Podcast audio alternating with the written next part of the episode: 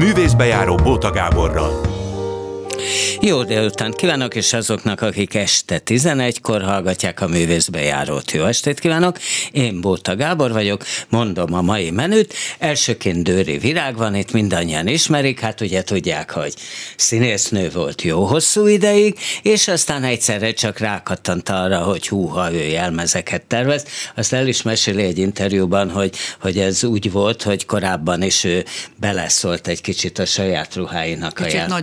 Kicsit nagyon beleszólt a saját ruháinak. Igen, és ezért az ő jelmezei jobbak voltak, mint a többieké, és aztán ez előbb-utóbb így kialakult, még néhány díszletet is tervezett, tehát ő lesz akkor először, és a második részben pedig egy meglehetősen érdekes szakma képviselője nem nagyon van belőle sok, ugye?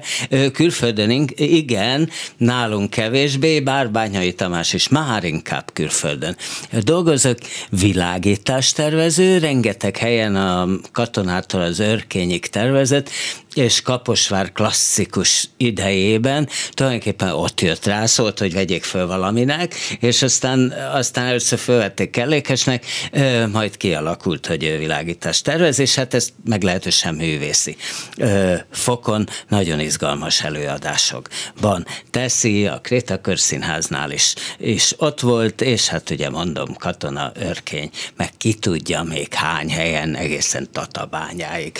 No, hát akkor ez lesz ma. Mondod, Virág, hogy már nem igen dolgozol. Miért nem? Hát, már erre nehéz válaszolni. Nincs kedvem. De miért? Mert nincsenek olyan dolgok, amik úgy felkeltenék az érdeklődésemet, hogy finoman fejezzem ki magam.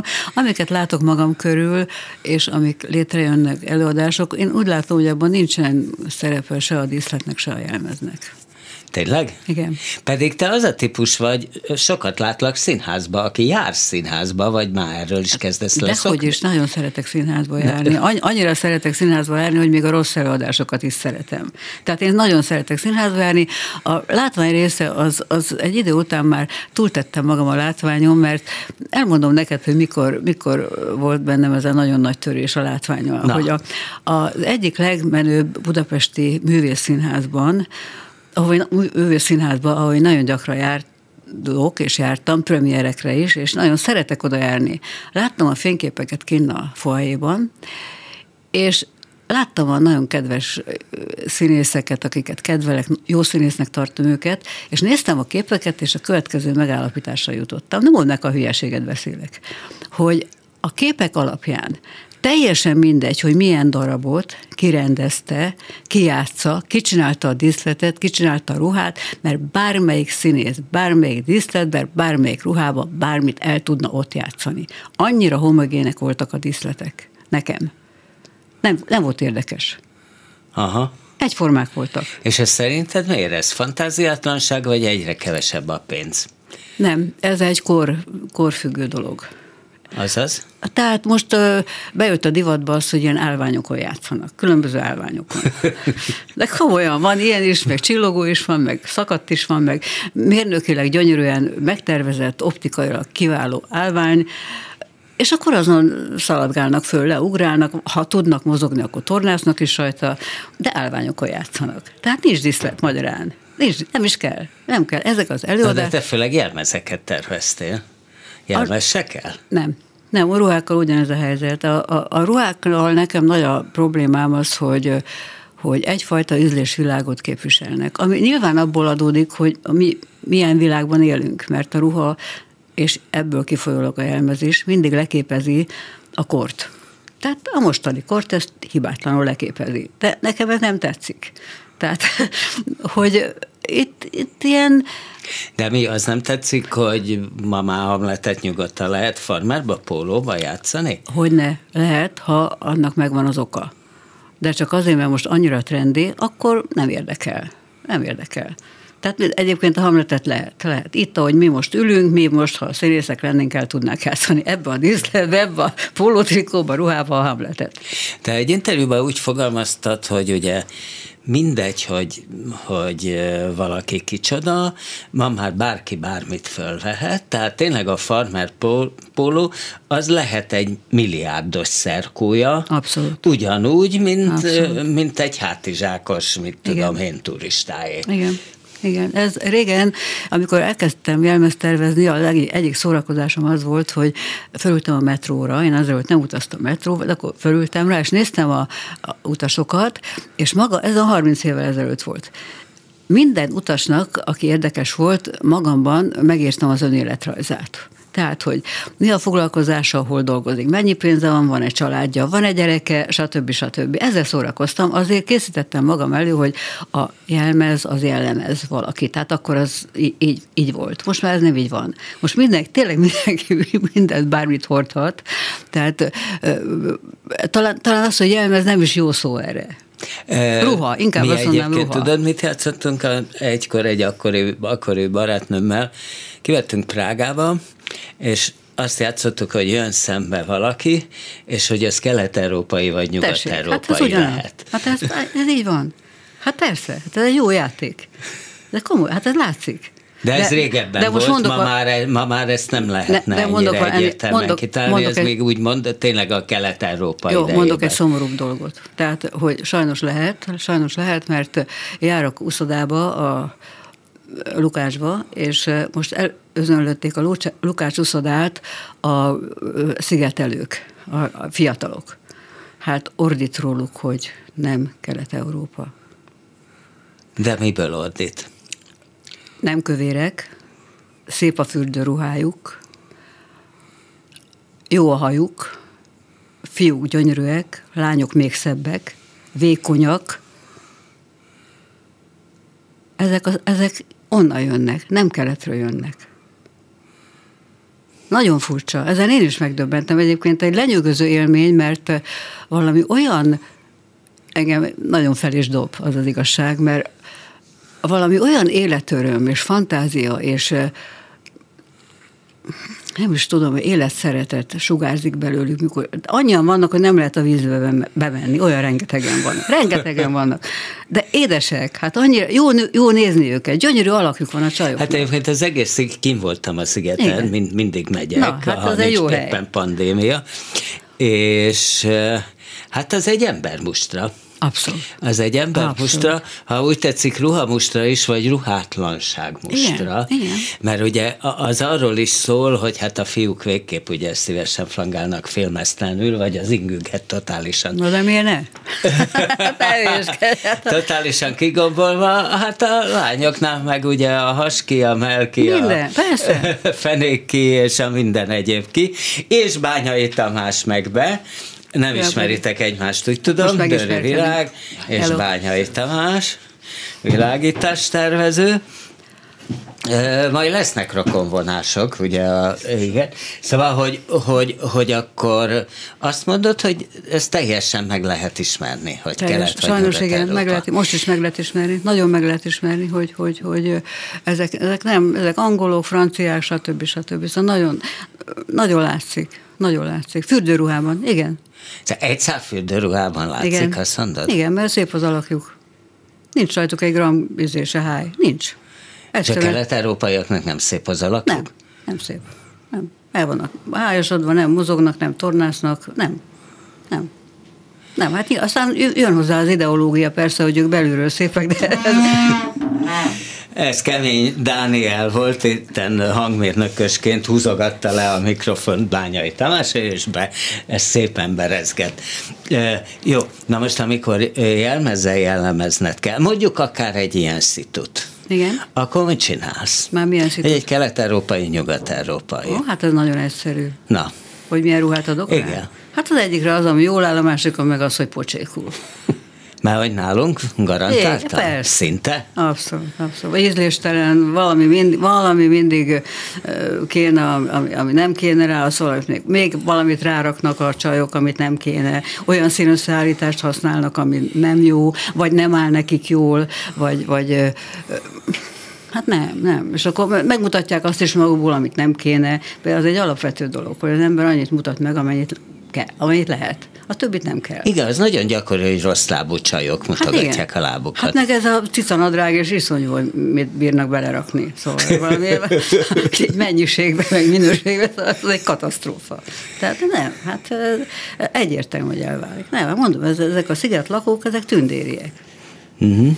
Na, figyelj ide, ugye a Radnóti Színházban például rengeteget terveztél, de... Rengeteget, igen.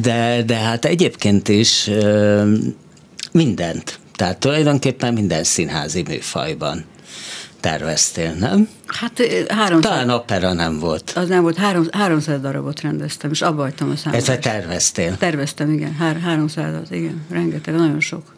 Évi 10-15 darabokat. Hát ez tényleg rengeteg. Rengeteg, de... És ezt hogy lehetett? Hát semmi, hát észre nem vettem, hát imádtam, hát nem, nagyon szerettem.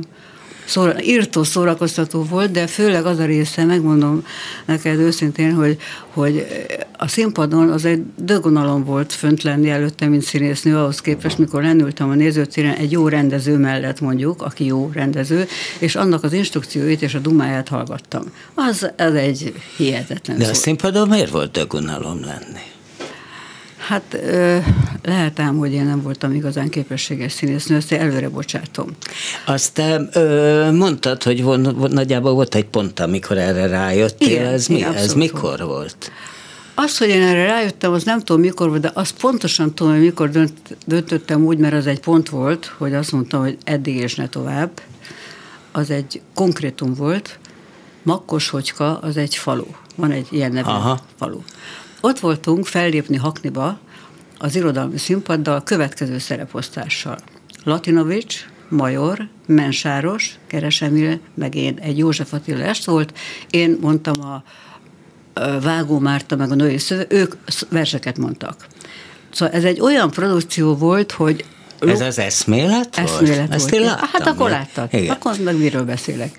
Na, lógtak a csilláron. Hát a hallgatóknak azért elmesélted. Igen. Lógtak a csilláron, csodálatos volt a Latinovicsot. Én ott láttam az Ódában, ebben a műsorban, 150-szer halt meg az Óda című versben. Ott helyben. Ő nem tudott másképp játszani. Szóval az egy olyan csodálatos előadás volt. És... Utána volt egy ilyen, mindig volt egy ilyen kis kocintás, fogadás, stb. A kultúrházban, Makkosfogyka, tehát hívták a helyet. Bejött egy kultúros fiú, gyönyörű szép fiú, cigányfiú, gyönyörű volt, fiatal volt, fekete öltönyben, mindenkinek őszintén gratulált, és észrevettem, hogy a korpa ide lehullott a fekete öltönyre. És ez volt az a pont, amikor én úgy gondoltam, hogy nekem itt nincs helyem sehol ebbe az egészbe. Ott, tudnék az egész... Miért? Elmondom, mert a Latinovicsot ne küldjék el haknizni.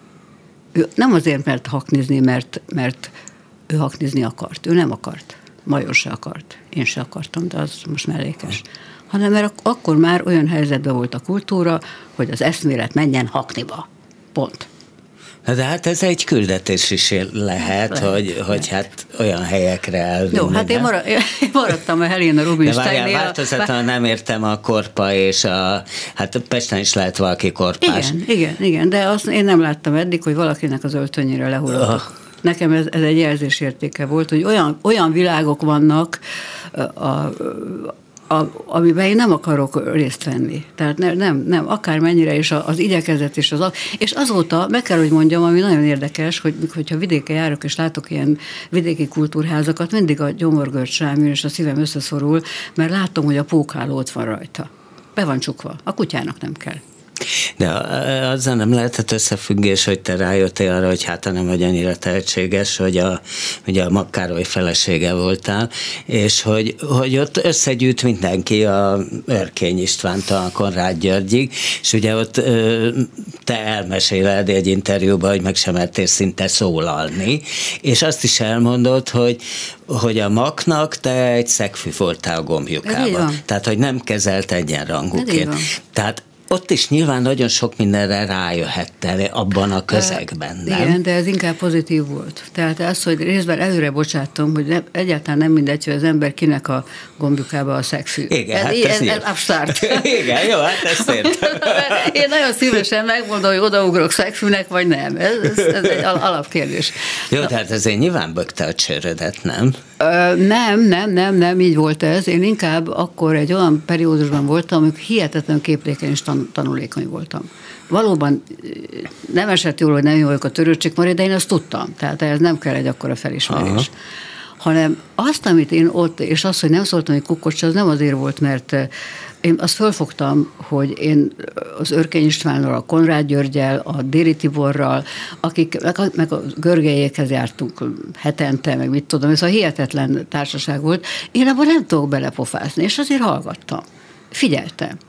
És hihetetlen mennyiségű, információt, gondolkozásmódot, talán az egész világnézetemet én ott kaptam meg. Ez döbbenetes volt de ezt csak később tudtam meg, hogy én ott mit kaptam. Akkor én nem tudtam.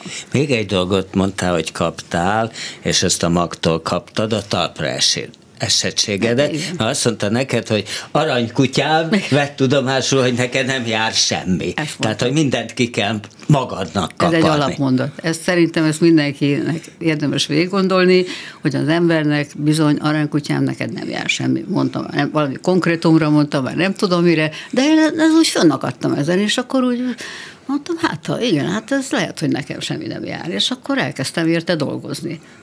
Onnan, mert én eddig is elkényeztetek, és úrilány voltam, aki megkapott ezt, kapott azt, kapott azt. Tehát engem, én fölvettek a főiskolára, akkor papám vett nekem egy lakást, 5 éves koromban elvittek a Diótörőbe, az operába, volt operabérletünk, zeneakadémia. Orvos papa és grafikus mama. Igen. Tehát én egy ilyen kis elkényeztetett liba voltam, és azt hittem, hogy nekem jár. És a Makk idején is elkényeztetett voltál? Hát bizonyos értelemben a Makk nagyon elkényeztetett, bizonyos értelemben nem. Most inkább arról beszélnek, hogy miért igen. Na. Ő összefügg a színházzal. Ő sokat utazott akkor az átkosban, és vitt magával. Tehát nyugatra. Ami egy óriási dolog volt, mert az emberek csak 3 évenként utazhattak. És ezért aztán a világnak a nagy színpadain én ilyeneket láttam Londonban, mint a Superstar, a Hair, Bécsben az Operáz fantomját, nem tudom, tehát ami hihetetlen élményeket adott nekem, arra nézve, hogy a továbbiakban hogy hallgassak egy zenét, hogy nézzek egy előadást, ez bizonyos értelemben meg is gátolt. Például Magyarországon a musicaleket ezért nem igazán tudtam kedvelni, mert azt a színvonalat, amit ott én láttam, azt mi nem tudjuk elképzelni. Nem tudjuk elképzelni, hogy az milyen egy Hair előadás, ahol az angol közönség föláll a nézőtéren és zokog.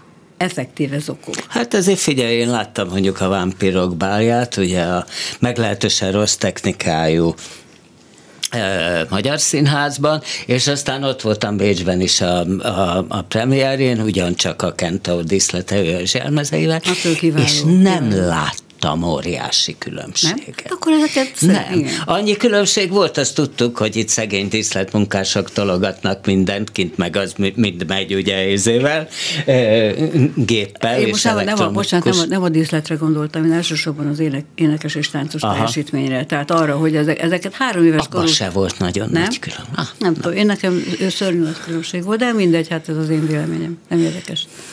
Jó, most akkor hogy látod a helyzetet, hogy akkor tulajdonképpen minden vacak szerinted? Tehát nézed, mert szeretsz színházba járni, de hát bocs, ebből te már nem kérsz. Nem, hogy mondják ezt, van erre egy kifejezés, hogy az esélytelenek biztonságával beszélek most erre. Én nem vagyok esélyes most már, én esküszöm, hogy drukkolok, hogy jöjjenek a fiatalok, de halálkomolyan mondom ezt. Nem irítségből, és nem nagyképűségből, és nem, hogy milyen jó vagyok. Nem, jöjjenek, kíváncsi vagyok, hogy mit tudnak. Nagyon kíváncsi vagyok, hogy mit fognak... És mit tudnak szerintem? Hát ez az, hogy mit fognak kihozni az egészből. Eddig még nem láttam olyat, amin úgy fönnakadtam volna. Nem, sajnos nem. Nekem például élmény volt, nagyon nagy élmény volt a Kurtág, a BMC-ben volt egy előadás, és a pandémiáról csinált egy zenedarabot. A Kurtág. Hát ez egy óriási élmény volt.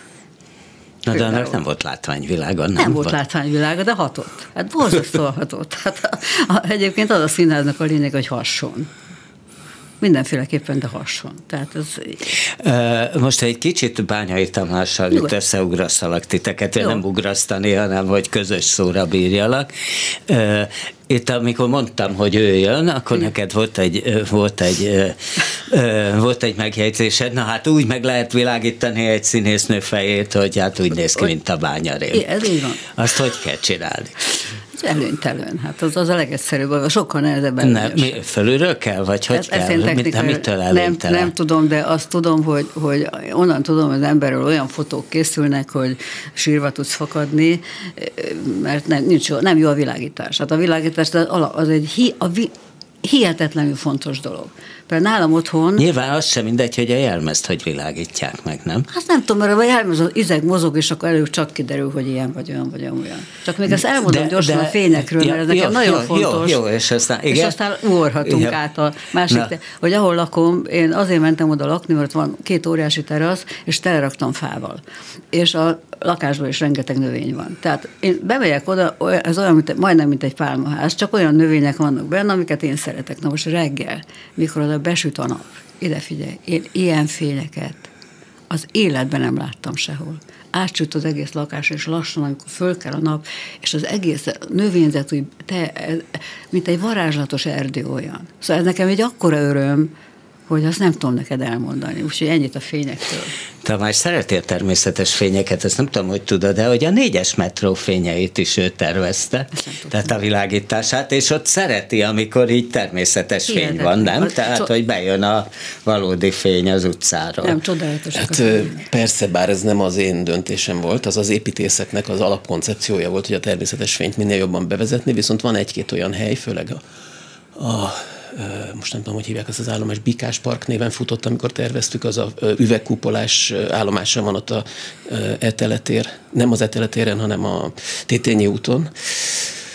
Vagy lehet, most hívják Bikás Parknak, és ez busz állomás? Nem, metroállomás. Ja, metroállomás. És ott van egy nagy üveg kupola, tulajdonképpen ahol beesik az állomásnak, a peronnak körülbelül így a felére a közvetlen direkt fény, a napfény, és ott például a világítással kifejezetten kellett erre reagálni, tehát olyan világítást kellett csinálni, ami érvényes nappal is, meg este is. Tehát ilyen értelemben nagyon fontos volt a természetes fényekkel való kapcsolat. Este akkor nyilván lámpa van, nem? Hát nappal is lámpa van, igen, csak természetesen oda, ahova beesik a napfény, ott mindegy, hogy van-e lámpa, vagy nincs, mert ott a napfény az azt felülírja, de az állomásnak vannak további részei, ahova nem esik be a fény, és nagyon nagy a kontraszt, és ezt kellett valahogy... Na szóval, hogy kell megvilágítani a színésznök fejét. Régebben voltak, ma már nem nagyon, hát nyilván nekik is vannak igényeik, gondolom én. Már a színészeknek? Igen. Persze, sőt nyilván hepjeik vannak, vagy szekantúrájuk, vagy nem tudom mi, hogy őt így világíts úgy. Tehát nyilván van, hogy Virág is mondja egy interjúban, hogy mit tudom, amit tervezett a táliába, és az Epéres Károly megmondta, hogy ballonkabátba akar lenni. És nem volt kecmec, akkor ő ballonkabázban. Azt mondtam neki egész pontosan, jó. És utána a többieket megtett. De miért hagytad rá? Mert neked is meggyőződésed volt, nem, vagy azt gondoltad, hogy az eperjesen nem lehet vitába szállni? Majdnem kimondtad az igazságot, nem akarom most az igazságot kimondani, mert az nagyon durva lenne. Jó, értem. Ezek nem könnyű dolgok. Na, szóval ez hogy van? Idősödő színésznő szeretne jóval fiatalabbnak játszani. Ez a lényeges, hogy idősödő, vagy nem fiatalabb is szeret szép lenni, szóval mindenki szeret szép lenni. Csak valahogy... Dőri Virágtól egyébként pedig ebben be lehetett rosálni. Igen. Bocsánat, ez volt valami, volt egy olyan előadás, már nem tudom mi volt, az a Radnótin volt, amiben benne voltál te, a Medvecki Ilona, meg a Perceg Csilla, aki ugye hát nagyon hamar meghalt sajnos. Ez 3 olyan nő, hogy az ember nem kapott levegőt. No, most mondjál, mi volt az előadás? Én tudom, a szerelmeskedések az. De most mondjál egy olyan előadást most, amiben 3 ilyen nő van. Kíváncsi vagyok, hogy tudsz-e? Hát azt hiszem, hogy te tudsz, Tamás. Hát most... Nem, lehet, hogy nem. Köszönöm. Volt a bandi nővérek, volt ilyen a orlai produkcióban pár évvel ezelőtt. Hernádi. Na de pár évvel ezelőtt, nem most nem? Jó, hát... Ja, bocsánat, azt nem tudtam, hogy csak az idei szezon számít. Nem, ez most kiment a divatból, szóval nem. Jó, mindegy. Akkor mondtam, Tamás, bocsánat, itten közben. De hát ér egy beszélgetésünk közben. Hogy kellene világítani a szép színésznőt? Igen. Hát vagy most nem hiszem, hogy egy rádió keresztül egy receptet tudok erre adni, de hát gondolom... Nem tudom, azon múlik így a szépség, hogy minél szortabb fény jusson az arcra. Igen. És eléggé ki legyen emelve. De csak azt akartam mondani az előbb, hogy szóval valahol minden művésznek, és ez vonatkozik a színészre is, a tervező művészre, a rendezőre is, ezt az arányt azért valahogy tartani kell tudni, hogy mi a fontos egy produkcióban, mit akarunk közölni. Most arról szól az előadás, hogy szép a színésznő, akkor persze, akkor ez az elsődleges szempont, de ritkán szól erről egy előadás, vagy ritkán ez a fő motívum. Tehát a világításnak azért más szerepe is van. Most ez nem azt akarom mondani, hogy ezzel megvédjem azt, aki nem szépre világít egy színészt, de vannak olyan színpadi szituációk, hát, ha mondjuk amikor... a csúnya lány darabot tervezed, hát akkor muszáj csúnyára világítani. Ezek nekem így a pályafutásom alatt így nem merültek föl. Volt olyan, hogy csináltam valamilyen hangulatot a színpadon, és azt mondta egy színész, aki mondjuk kívülről nézte a kollégáit egy másik jelenetben, hogy hát nem lehet látni a szereplőket, vagy mit tudom én, vagy nem tudnám-e szebbre világítani ezt vagy azt a színészt, vagy színésznőt. Hát ez attól függ, hogy hát meg lehet csinálni, hát... hogy az az üzenet, amit mi közvetíteni akarunk a színpadról, abba ez belefér, vagy nem fér bele. Hát hogyha egy nagyon éjszakai, nem tudom, rossz hangulatú, félelmetes sikátorban vagyunk, akkor nehéz azzal foglalkozni, hogy valaki milyen szép. Jó, sőt, hát az ellenkezője, imádtam a Jó gyerekek képeskönyvét az Örkényben, a Tamás rendezésében. Én azt tudod, hányszor láttam? Hányszor? Legalább 6-szor. Imádtam. Na, azt is ő fénytervezte, úgy néz rá. Imádtam. Szóval, hogy, de hát az tulajdonképpen egy horror, ahol hát torszpofákat kellett akár még torszabbá tenni, nem? Igen, illetve az egész atmoszférát kellett eléggé torzá tenni. És annak részei voltak a szereplők is, de maga a tér is, illetve a játék, illetve a jelmezek, nagyon erős volt abban a jelmezeknek ez a jellemző.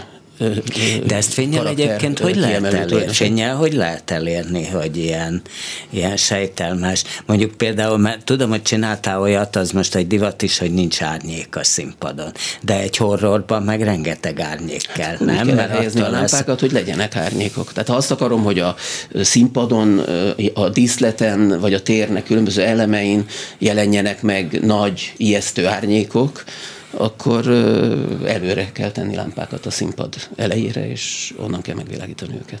Mm. Ennek van persze, szóval ez okoz aprócska problémákat, például mondjuk az Örkény Színházban, ahol egy picit magas a színpad az első sor nézőhöz képest, és akkor még elé teszel valamit, akkor az kicsit úgy betakar a képbe.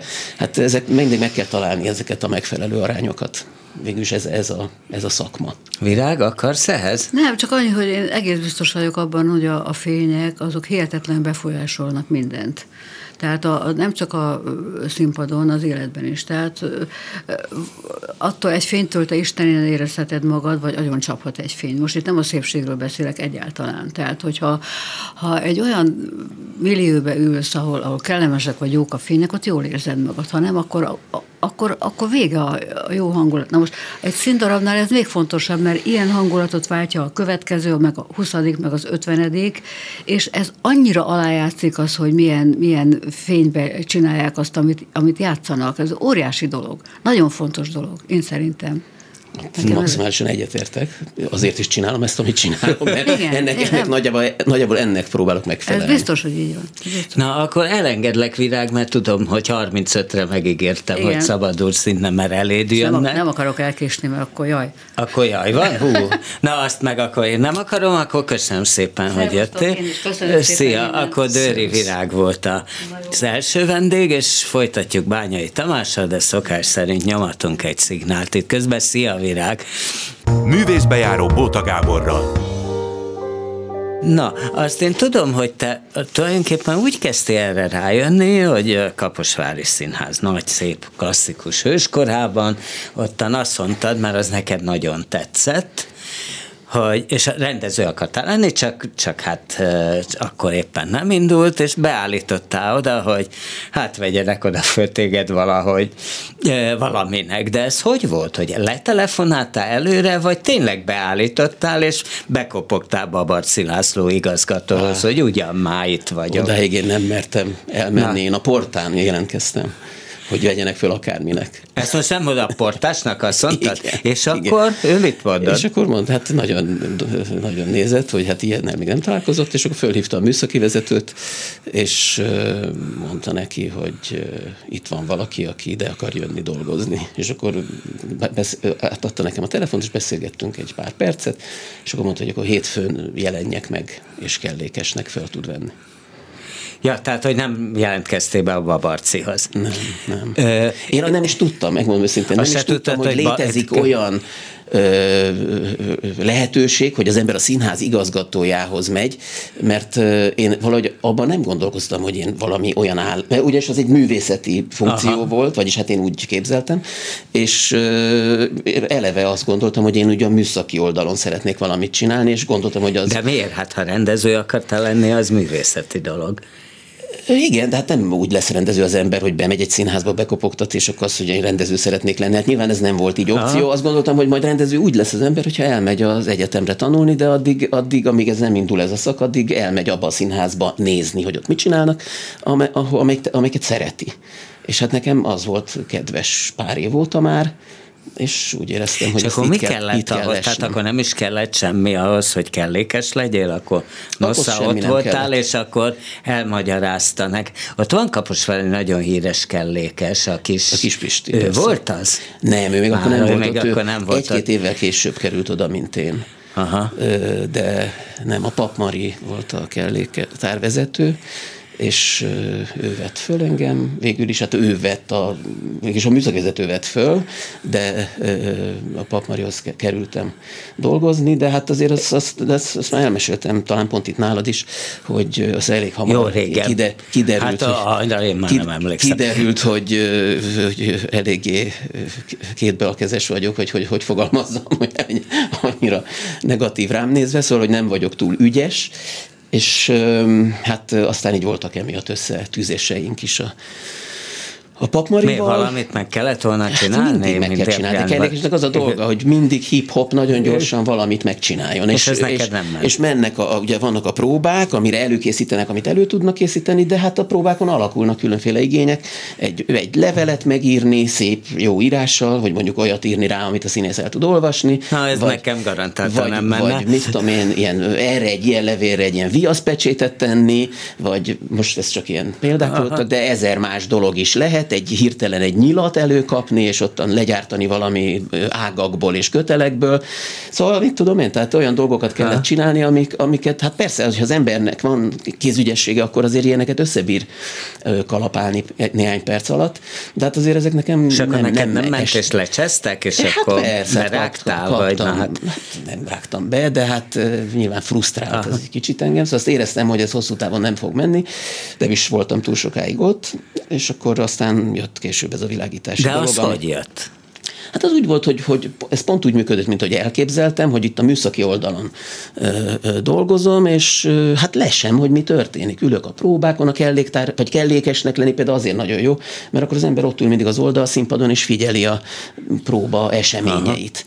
Aha. Amit természetesen azért figyeli, hogy mikor van valamire szükség, amiben ő ottan közbe tud avatkozni, és valamit csinálni tud az ügy érdekében, de természetesen hát azért, ha nem éppen fabrikálsz valamit, akkor is azért figyeled, hogy mi van. És hát nekem az volt az érdekes, hogy ott hogy zajlottak az instrukciók, az ötletek, hogy milyen volt a viszony, ott a rendező és a színészek, illetve a színészek és színészek között, hogy ezek a dolgok hogy fejlődtek. Tehát ugye ennek az egész színházi munkának a dinamikája, ez volt számomra nagyon is érdekes, és ezt figyeltem. És aztán miközben ezt figyeltem, azt is meg észrevettem rövidesen. Hát ezek tulajdonképpen néhány napok, szóval most így visszaemlékszem erre az egészre. Én szerintem ezután a jelentkezés után egy hónappal én már világosító voltam. Tehát ez egy pillanatig tartott ez az egész történet a kelléktárban. De miért? Mire éreztél rá? Ezt mondom, hogy valami olyan dolgot vettem észre, amikor az esti előadásokra ugye mi is álltunk Aha. be kellékesek, és láttam, hogy a világosítók is dolgoznak, és lámpákat állítgatnak, és itt valaki áll a színpad közepén, és mondja, hogy mit hova állítsanak, és valakik, akiket én nem láttam, ugye, mert ők a sötétségből állítják a lámpát, látom, hogy a fények úgy megmozdulnak a színpadon, persze ez még nem a mozgófények kora volt, és akkor néztem, hogy ez mi, hát ez nagyon-nagyon érdekes volt, és egy ismeretlen terület volt. Szóval ez volt az érdekes, a kellékes, ezt el tudtam képzelni, a díszítőt el tudtam képzelni, a zsinórost, aki a trégereket húzza, el tudtam képzelni, az ügyelőt, aki hívja és összefogja, hívja a szereplőket, meg akinek dolga van a színpadon, időre hívja a színpadra, hogy jöjjenek csinálni, amit csinálni kell. Ezeket mind el tudtam képzelni, de a világításra soha nem gondoltam azelőtt. Tehát nem gondoltam arra, amikor néztem egy előadást 18 évesen, hogy ott van valami központi szándék, amit ottan keresztül visznek, és ugyanúgy végig viszik az előadáson, mint a díszletek átállását. Ezt nem tudtam, nem is vettem észre. És tulajdonképpen azt gondolom, hogy a mai nézőknek is minimum a fele egyáltalán nem veszi észre. Akkor lehet csak észrevenni, hogyha valami nagyon szembeötlő dolog történik, például nagyon erősen szembevilágítod a nézőket, az biztos észreveszik. Hát és azt igen. És akkor a színész is észreveszi, ha őt nagyon meg erősen. Is kaptam egyszer kritikának, az egyik előadással voltunk a Poszton, és a másnap volt egy... Ez melyik volt? Ez a Vojcek volt a Krétakörben, amiben voltak... Ugye az volt a helyzet, hogy ott három oldalról körbeülte a néző. Igen. Hát illetve Magyarországon, végülis a Pécsen is így volt, de aztán Párizsban 4 oldalról ráadásul. Én Zsámbékon láttam szabadtéren, ott nyilván más volt. Az még egy korábbi verzió Aha. volt, ott akkor még nem volt díszlet szerintem, később egy ilyen ketrecbe került. Az ott is úgy volt. Igen, hát akkor volt. Akkor erre én már nem emlékszem a Zsámbéki verzióra, vagy lehet, hogy azt már nem én csináltam, de most még szóval most a pécsi vendégjátékról beszélünk, ahol másnap volt ez a beszélgetés, ilyen szakmai vita tulajdonképpen, ahol ott nyitott volt, és bárki jöhetett, és elmondhatta a véleményt, és akkor ott valaki szóvá tette, hogy őt ennyiszer még nem világították szembe a színpadon, és tették számára lehetetlenné, hogy élvezze az előadást.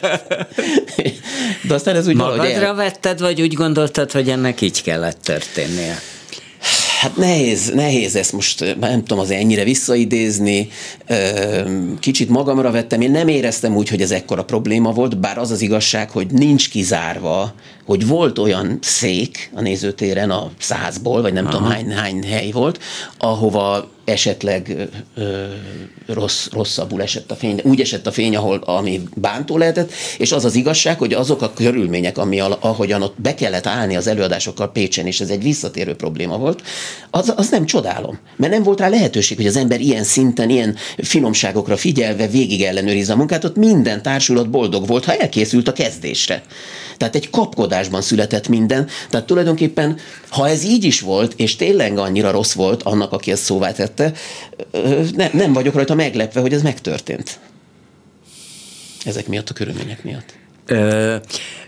Azt mondod egy interjúban, hogy ez egy határszakma, a műszaki és a művészet között, és hogy neked volt egy francia mesternőd, az inkább a művészet felől jött, de te talán inkább a műszak felől közelítesz, vagy műszak felől. Hát, műszakiság felől. Igen, ez abban az értelemben gondoltam, hogy én nem voltam azt megelőzően semmilyen művészetet nem gyakoroltam azelőtt, nem rajzoltam,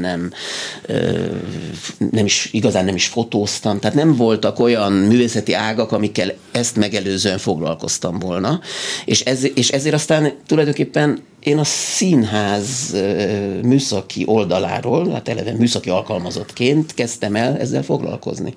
Csak közben kiderült, hogy ehhez van valami plusz érzékem. Tehát nem csak azt tudtam nagyon hamar megtanulni, hogy hány wattos lámpával és milyen típusú lámpával kell bizonyos dolgokat megvilágítani, vagy mivel lehet, vagy mivel nem lehet. Ugye abban az időben inkább az volt a szempont, hogy mivel nem lehet, hogy annyira kevés volt a választék, vagy kicsi volt a választék, hogy ki kellett szűrni, hogy ne a rosszat válasszuk a kettőből kb.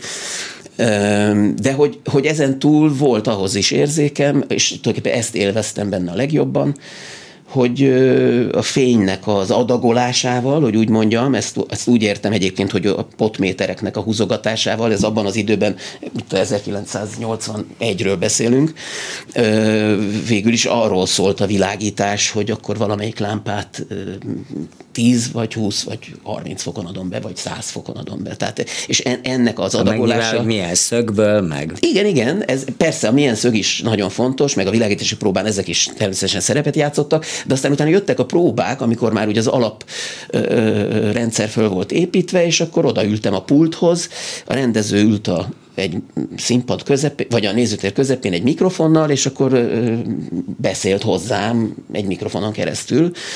Én meg csináltam valamit, és akkor sokszor én megelőztem a rendezőt, tehát sokszor olyan beadtam egy jelenetre egy fényt, és akkor így már így nem volt mit mondjon.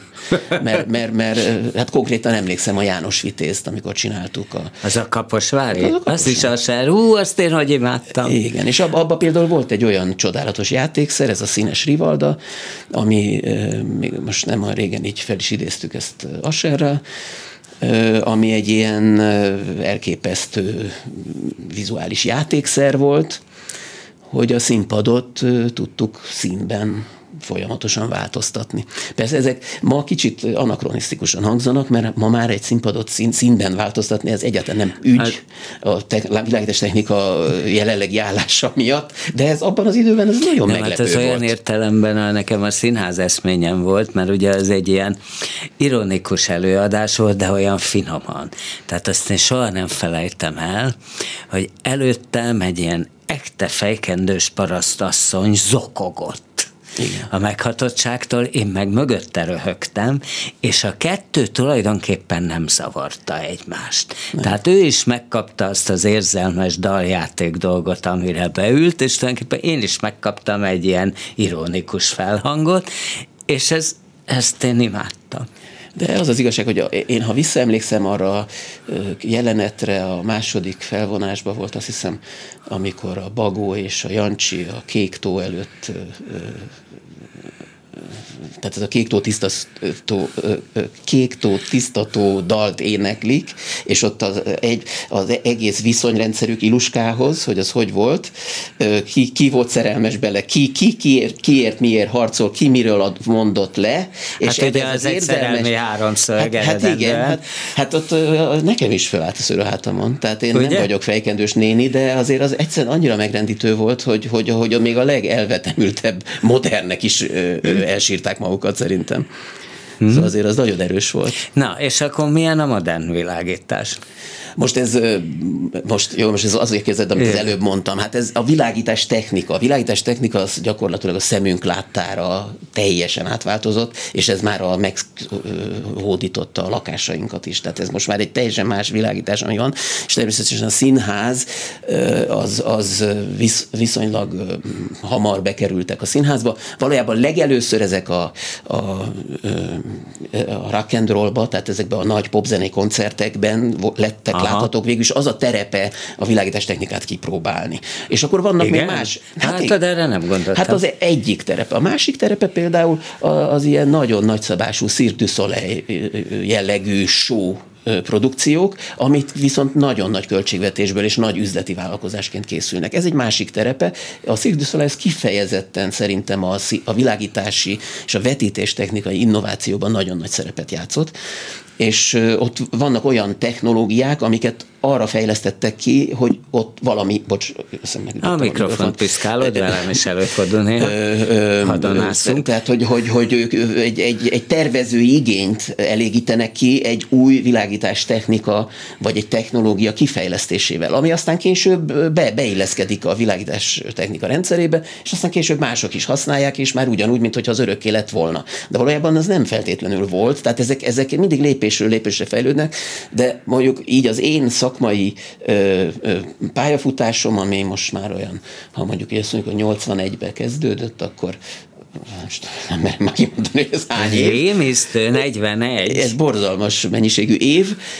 Ez alatt komplett kicserélődött a technológia, tehát a világítás technika. Tehát ha például belépsz egy színházba, és látod mondjuk a trégereket, meg a galériákat a színpad hátsó részén, meg a süllyesztőket, ezek nem változtak annyit. Természetesen ezek is fejlődtek, a technológia itt is nagyon sok minden újdonságot hozott, de hát az már a barokk színházban is volt, hogy egy süllyesztőbe valaki eltűnt, vagy kiemelkedett. Tehát ez nem egy akkora újdonság, de a világítás technikában az, hogy mivel világítunk, az óriási újdonság. Tehát ez a LED, ez a fénydiódás világítás technika, amivel színeket lehet keverni, színhőmérsékleteket lehet beállítani, egy készüléken belül. Várjál, mi az a színhőmérséklet? Tehát egy készüléken belül, tehát egy lámpa mindent tud, olyan dolgokat, amiket nem tudom hány különböző, egészen máshogy kinéző reflektorokkal lehetett annak idején elérni, ez hasonlót, meg se közelítette azt minőséget, ami ma van. És mindent be lehet előre programozni. Tehát a régi klasszikus fejgépes manusz, aki ott áll egy reflektor mögött, és úgy, ha odébb sasszízik a művész, akkor követi így mozgással, az már kiment, az már végképp. Ez nem végképp, ez ma is van még, de olyan előadásokban, ahol ez nagyon kúrens, nagyon nem bíznak a világosítóba, aki kezeli a fejgépet, mert nem tud pontosan odaállni, vagy nem tud pontosan egy újnyi méretű fénykörrel teljesen pontosan nyitni, úgy, hogy ő valójában 50 méterre van attól a helyszíntől. Aha. Tehát ez tulajdonképpen egy olyan precíziós munka, ha kézzel csinálja az ember, hogy ez nem, szinte nem várható el bárkitől. Akkor van olyan, hogy igen, hogy áldoznak egy technikára, és akkor van olyan technika, ami ezt megoldja. Igen. Tehát hord egy adó eszközt a színész, és azért van egy vevő, a lámpában van egy vevő, és megy oda, ahova kell. Aha, jól hangzik. Tehát ez létezik. Szóval mi az a színhőmérséklet, vagy micsoda? A színhőmérséklet az a fehér színnek most csőbe húztál, mert ez egy tananyag. Tehát ez egy jellemzője a fényforrásoknak, a fényminőségnek egy kifejezője, az, hogy hideg vagy meleg fényel világít, tehát hogy mondjuk meleg fény egy gyertyafény, ami ilyen vöröses, sárgás fényt ad, vagy egy hideg fény, mondjuk a téli napfényt képzeld el, amikor hó van, és egy ilyen lapos szögbe bevilágít, az egy ilyen nagyon erős, de hideg fény. Aha. Most a nyári nap az, amikor magasról süt a nap, az inkább az meleg érzetében, az meleg, bár valójában az is hideg, tehát ez egy magas színhőmérsékletű fény, de az összes többi konstellációban, ami még ott van a nap mellett, az égboltnak a kékje, amellett melegnek tűnik, mert az égbolt az még hidegebb. De igen, tehát ez, hogy milyen meleg vagy hideg irányba mozdul el a fehér fény. És ezt ma már be tudjuk állítani. Itt most például a te stúdiódban egy elég hűvös világítás van, itt satszolnám. Hát nem az enyém, a klubrádiói. 4500-5000 kell. És ezt nem tartod jónak? Tehát te melegebbet tenném mondjuk ide? Nem, ezt nem lehet minősíteni. Ezt tulajdonképpen... De mitől függ, hogy mi kell? Hát igen, mondjuk egy éjszakai lokálban meleg fények kellene, gondolom én, nem? Hát meleg vagy meleg és színes fények kellenek. És a vörös az azért kell, hogy fölajzza, nem? Igen, hát vannak ilyen sztereotípiák, amikre egy rá lehet rendezni egy világítást, de amit a Virág egyébként említett az előbb, az teljesen így van. Pont az nagyon is fontos, hogy milyen fény vesz, milyen világítás vesz minket körül. Azok a terek, amikben mozgunk, amikben élünk, amikben dolgozunk, amikben szórakozunk, ezek mind-mind különböző terek, különböző funkcióval, és különböző hatást gyakorolnak ránk, illetve akarjuk, hogy gyakoroljanak ránk, és hogyha én attól érzem magam kellemesen, és valójában az emberek többsége egy lakásban attól érzi magát kellemesen, és tud pihenni például, hogy meleg a világítás, akkor olyan világítást kell választani, és ma ezt már tényleg színhőmérsékletre ki lehet választani. Azelőtt egy villanykörtét becsavartunk, aminek alapjáraton, 2700-2800 Kelvin fok volt a színhőmérséklete, ami egy meleg fény volt. Amikor ezek a neon csövek, meg kompakt fénycsövek elkezdtek bejönni, akkor ugye az volt a fő probléma, és a legfőbb kritika a ezekkel a lámpákkal szemben, hogy ez olyan barátságtalan hideg fényt ad. És ez tényleg barátságtalan hideg fényt ad, és azokon nem lehetett változtatni. Az akkor, ha te kicserélted a villanykörtedet egy olyan kompakt fénycsőre, akkor az hideg volt, és vége volt a hangulatnak a lakásodba. Ez ma már azért ez tovább ment a technika, és ezek azért orvosolt problémákká váltak.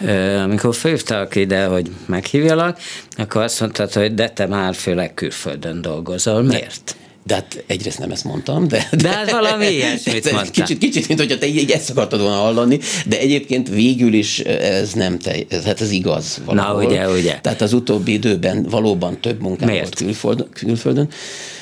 Hát azért, mert így alakult. Hát ez olyan dolog, hogy nyilván az ember